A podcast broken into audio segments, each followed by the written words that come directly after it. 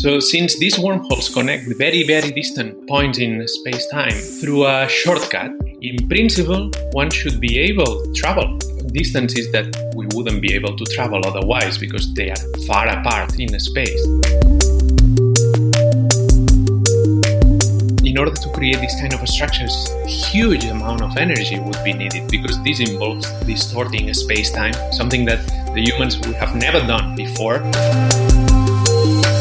You're listening to Widdershins podcast, where we take the ultimate sci-fi themes found in books and movies and discuss them with the world's leading scientists, engineers, and experts. This week's podcast is brought to you by our sponsors and preferred retailers, Wordery and the Book Depository. And the book whose theme we're reflecting on this week is Final Days by Gary Gibson. It's set in the year 2235 when wormhole technology has brought interstellar travel, allowing humankind to establish colonies on a number of planets. The story shifts from power struggle thriller to apocalyptic hard science fiction that follows an array of compelling characters through to our planet's final days. You can find the link to Final Days in the show notes.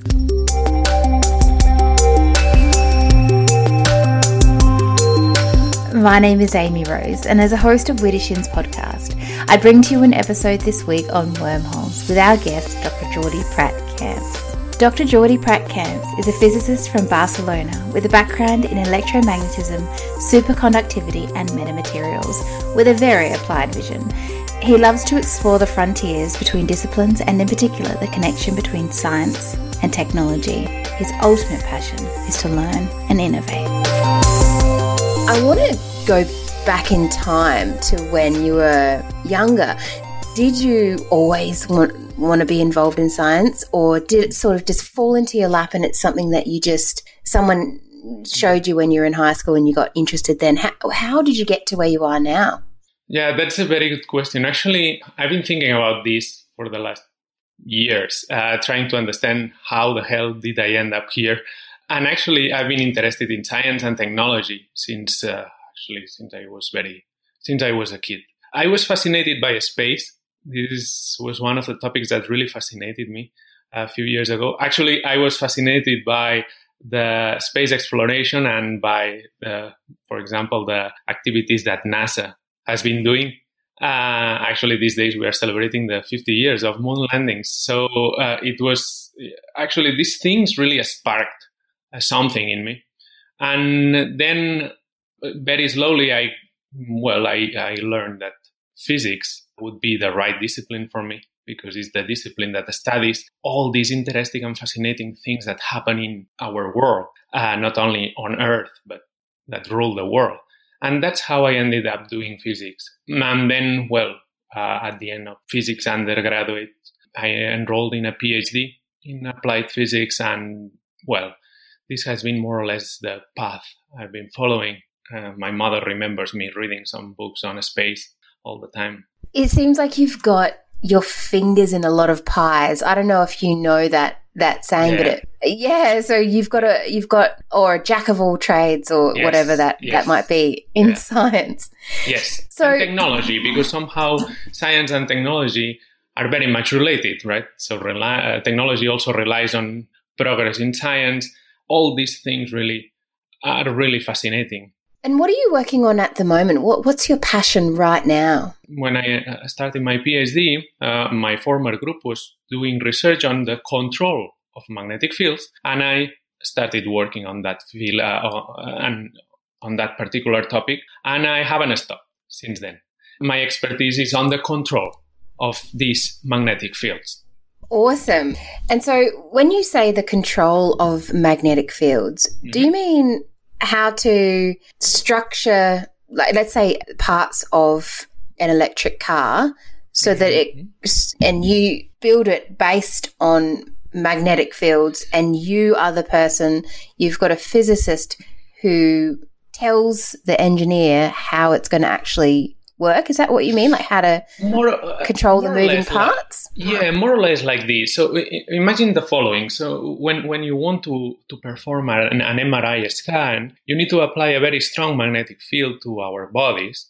And then our molecules react, creating a, a magnetic field that is recorded. In order to do that, you need to be able to create the magnetic field to send this magnetic field through the, your body and this magnetic field needs to have a very controlled shape right? This is what magnetic field shaping means. The ability to shape this invisible landscape of magnetic fields right? So in transformer or in a motor for example if you want to maximize if you want to optimize the torque and the force that you get from this motor you need to distribute the magnetic field inside this motor in a very precise way and this is uh, that's the reason why you need to be able to uh, have tools to control and to shape the magnetic field as you wish this is actually part of the research that I've been doing. And actually, uh, in at the very beginning, as I was telling you before, one of the first questions that uh,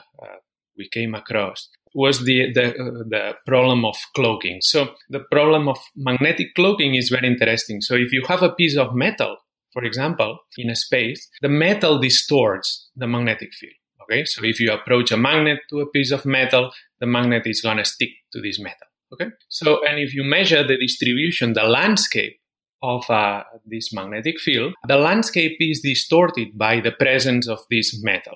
Okay. Now, so the question is related to magnetic field shaping as well. So the question is, would it be possible to design a kind of invisibility or rather undetectability cloak, something that we can put around this magnetic material such that neither the object, the metallic object, nor the surrounding cloak itself uh, would distort the magnetic field because if you can do that, you would uh, make this material undetectable. And it, thanks to the theory we, de- we developed some years ago, we found a solution. It was not trivial, but we found a solution that provides such cloaking. And we ended up building kind of shell with which you can surround any magnetic object and then no matter what you bring close to this cloak, you will not be able to detect the presence of this metallic object. So that's another example of uh, field shaping. You might have that sneaky suspicion that we've cut a fair bit out of this episode, and your intuition is on point. But that's because we can't fit everything in. And you also might have a sneaky suspicion that we've done other interviews that are a little bit crazier. So if you want access to all the uncut episodes and the interviews that we decided to make private, just head to www.widdershinspodcast.com forward slash members only, and you might just find your tribe. Okay, I'll let you get back to the episode now. So you're basically a master of the tools that are used to control magnetic fields. Exactly. That's a very nice way to summarize this. So we have been working on tools to shape and control and to mold the, these magnetic fields. Can you take us through what magnetic fields have to do with wormholes and what uh, wormholes are? Yeah, actually, worm, that's a very tricky question. Uh, actually, uh, wormholes are something that, well, is a celestial structure that is studied.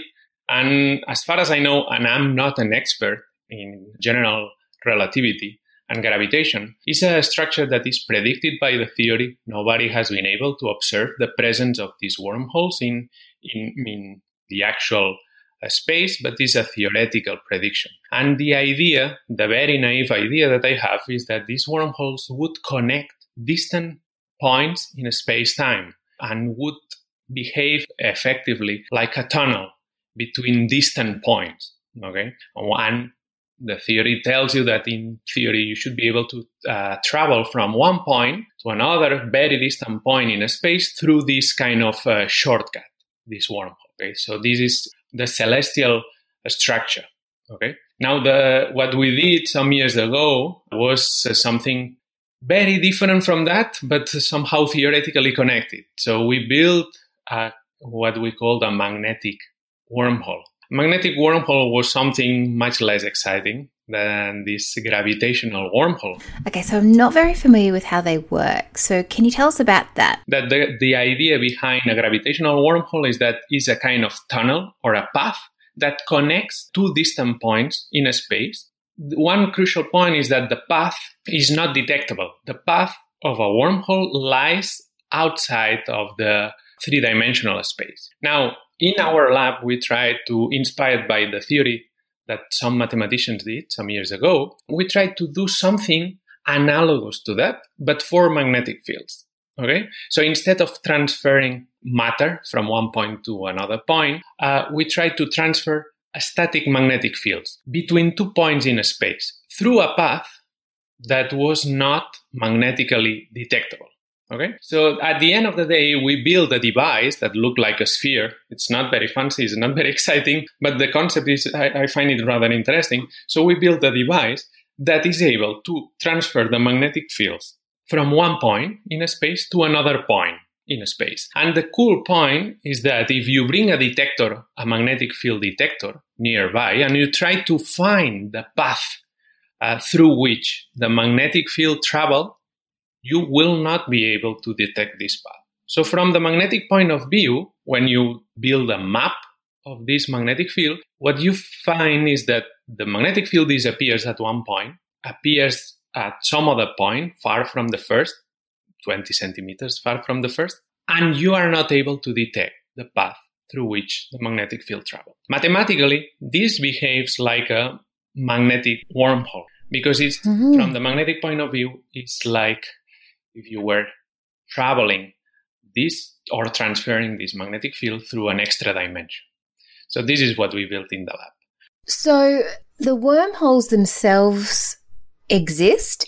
The theory that we have developed to understand gravitation predicts somehow the existence of such structures.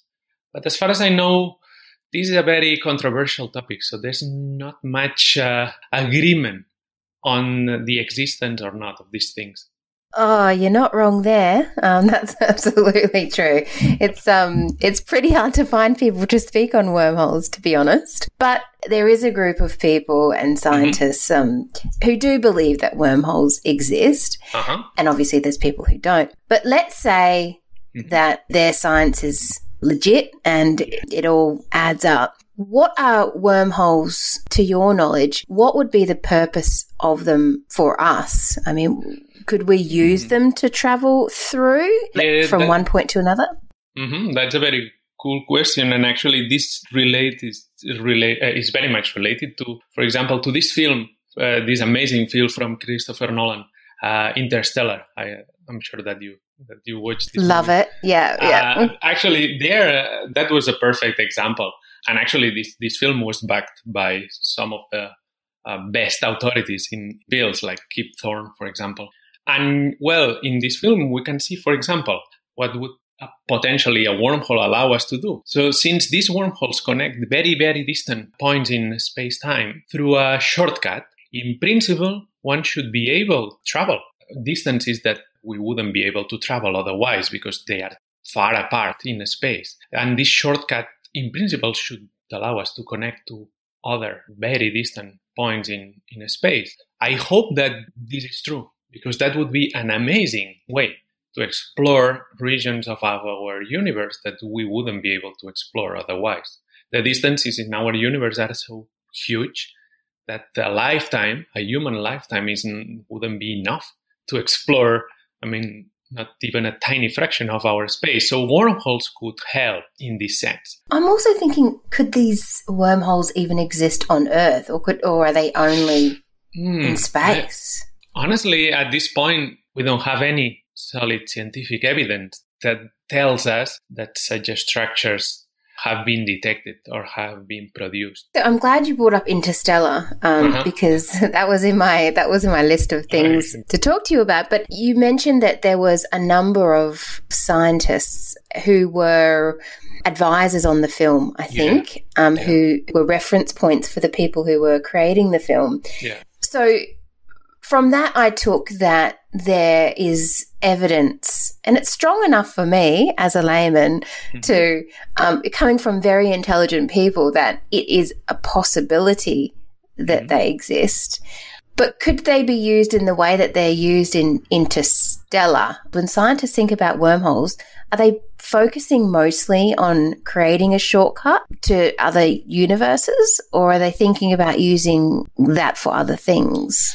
Well, so far we only have theory that tells us that such structures might be allowed by the laws of physics. Okay, so and that's, something for sure, but that's actually a bit poor in terms of uh, since we don't have any observation of anything like that, we don't really know uh, what to expect from that this kind of a structure. So in an Interstellar, for example, I love this film. That's pretty obvious. but in, in, Interstellar, it happens that all of a sudden uh, a wormhole uh, so shows up there. And actually, one of the questions that is asked in the film is who the hell brought this this wormhole here? So a wormhole bends space like this, so you can take a shortcut through a higher dimension. To show that, they've turned three-dimensional space into two dimensions, which turns a wormhole into two dimensions. A circle. What's a circle in three dimensions? Sphere. Exactly. A spherical hole. But who put it there? Who do we have to thank? Well, I'm not thanking anybody until we get out of here in one piece, Rom. Well, this is an open question, okay? So mm. nobody really knows how this structure was formed or who brought this structure so close to Earth. In any case, so it doesn't it doesn't occur naturally. It's something that's mm. created. Is that well, what you're saying? this is what they argue. This is what they argue because they say, well, we were observing this area of the universe and this structure was not there before. Okay. So how did that happen? I have a very naive understanding of the theory, okay? But it seems that in order to create these kind of structures, huge amount of energy would be needed because this involves distorting space-time, something that the humans we have never done actively before. So we have never played this kind of game. This is a completely different league. I don't know if we will be able to create these kind of structures anytime soon. Nature, these things might occur naturally in, in space. We know now, for example, that black holes are there.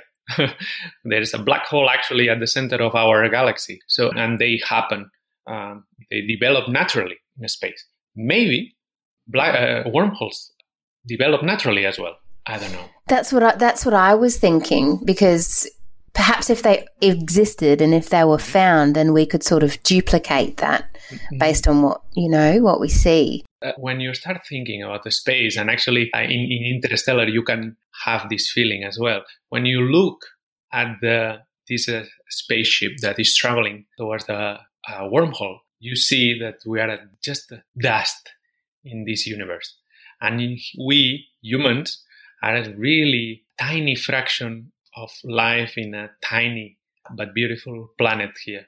So actually, one needs to be also a bit modest.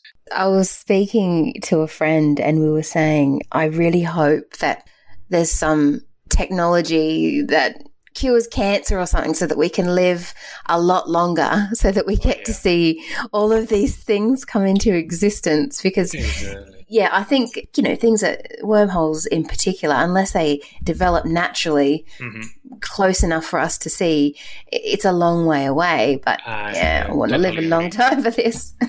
yeah, uh, that's a bit that's a bit sad. And what you say is it's totally true. Our you know lifetime 100 years is in terms of of space time orders of magnitude is nothing so unfortunately, ah, a lifetime is might not be enough to see. Yeah, and, and considering you know we are like you said, specks of dust, and we're specks yes. of dust that, that that live for about a hundred years in the massive exactly. scheme of a billion billion year. You know, exactly. So mind blowing. That, that actually that's that's mind blowing uh, because it can be a bit overwhelming when you think about that because we i most of the times i end up thinking come on we are nothing. But on the other hand it's also nice to to see how much we managed to progress in a matter of few hundreds of years. So you know i have a, some mixed feelings between pessimism and optimism in some sense uh, here's a question for you then. Some people think, you don't have to answer this question, okay. it depends. Um, but some people think that some of the technology and the science that has come about is because it gets handed to us by extraterrestrials or people from the future. What do you think are the chances of having an extraterrestrial visit us or even someone in the future, do you think time travel is possible? Actually, I have very different opinions on these two uh, on these two questions. On the one hand, as to the time travel, I have to be pessimistic. I'm a physicist. I'm based. Uh, uh, my my arguments are based on on scientific knowledge. And as far as I know, all the theories that describe the universe uh, so far forbid this kind of time travel. This would violate some well-established principles that uh, so far nobody has been able to violate, violate or to criticize. As to the, the existence of other uh, civilizations or living organisms, in this regard, I'm quite confident that there are other, you know, other people, if we want to call it like this. Uh, but I'm, I'm, sure that there are other civilizations in this vast universe. The universe is huge. Wouldn't make, even statistically, it seems to me that there should be some somebody else out there. Very different from us at very different stages. Maybe actually we find a planet or a moon in which life is developing but you know it's like developing like uh, millions of years before in earth. So we might be a bit out of phase related to other civilizations or they might be much more advanced. Who knows but you don't think they're going to deliver us some technology to, to build our own wormholes and they're not going to take a shine to us earthlings? Well, uh, that's difficult to guess. I don't know. There's another movie that I love. Uh, well, a movie based on a based on a novel from Carl Sagan, which is called Contact. Oh right? my god, I, I love that movie, and the, it is a book, and I'll add the book if anyone wants to read it. It'll be in the show notes. But there's a part in the movie where Jodie Foster not only wants to contact aliens, okay, she also wants to travel through a wormhole. And there's this big scene where she's in this sphere, a little bit like Inst- Interstellar describes the device that travels through a wormhole is, is in a sphere shape. It's an amazing scene. Steve, we're real close. Electrical, what you're reading in the core? The internal environment looks normal. Inside the core, the weather's beautiful. Okay to go. Okay to go. I'm okay to go. Initiate drop sequence. Mark by mark. Ten. Nine. Now transfer. Eight. Seven. Six. Five. Four. Three.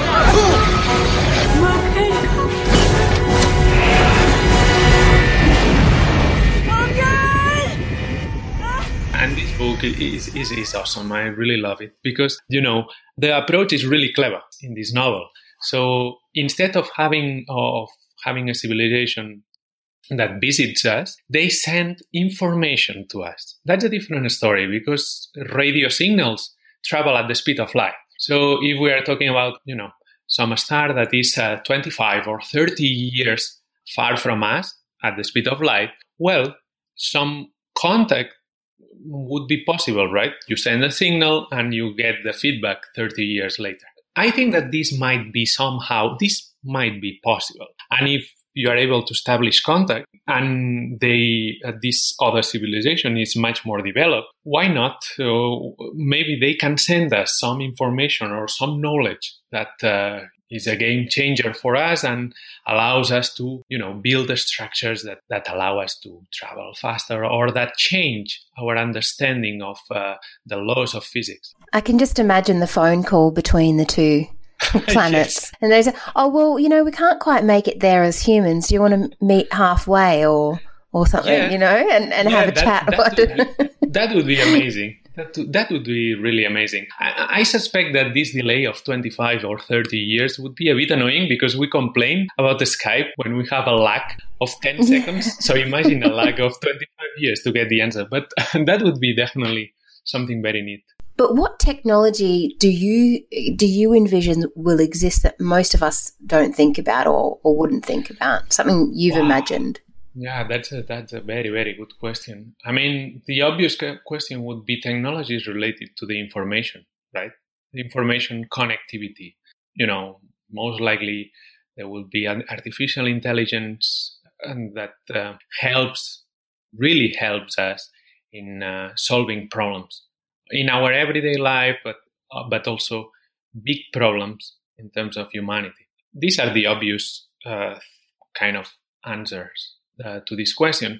But I would also like to highlight something a bit more, uh, maybe less exciting, but I feel that this will be hopefully the, the, the biggest change. I think that in 50 years, or we should uh, have made a big progress in terms of uh, climate change. I feel that we are we are starting to understand the extent of the problem, and now we have solid evidence that tells us that well we made a very big change. I think that in 50 years we need to solve this problem, and this might not sound very exciting, but I think this needs to be a fundamental priority for us. Otherwise, in 100 years, I think that the, this beautiful planet might be much less green than now. Yeah, and in the scheme of things, we mentioned that we only live for 100 years. And I mean, this universe is billions and whatever. Yeah. I don't know how old it is. Yeah. But really, to destroy a planet in a 100 years, yeah, that's, that's that should be telling you something, right? exactly. Exactly. That's why I think that we have we have ev- evidence right now that tells us that uh, we have made the worst changes in terms of climate in a, in a matter of 100, 150 years. So either we change something dramatically, very fast, or in 150 years from now, wow, maybe this beautiful planet is not that uh, lovely anymore. And that's a, that's a big problem. That's a big problem because this planet is our spaceship, right? The one that protects us. And uh, I think that we need to be very aware of that. In any case, I think that this will become hopefully one of the priorities for us because before thinking about exploring other planets or traveling very far the first thing we need to do is to be sure that our spaceship uh, is healthy and can sustain us for at least some generations well, that's a wonderful way to end the interview, actually. It's a little bit warm and fuzzy. So that's actually really, really good. Um, Jordi, thank you so much for joining me on no, Widdershins. It's been pleasure. awesome. Thank, thank you. you and, well, have a wonderful rest of your day then. Thank you very much, Demi. A pleasure. Thank you. Bye, Jordi. Bye bye.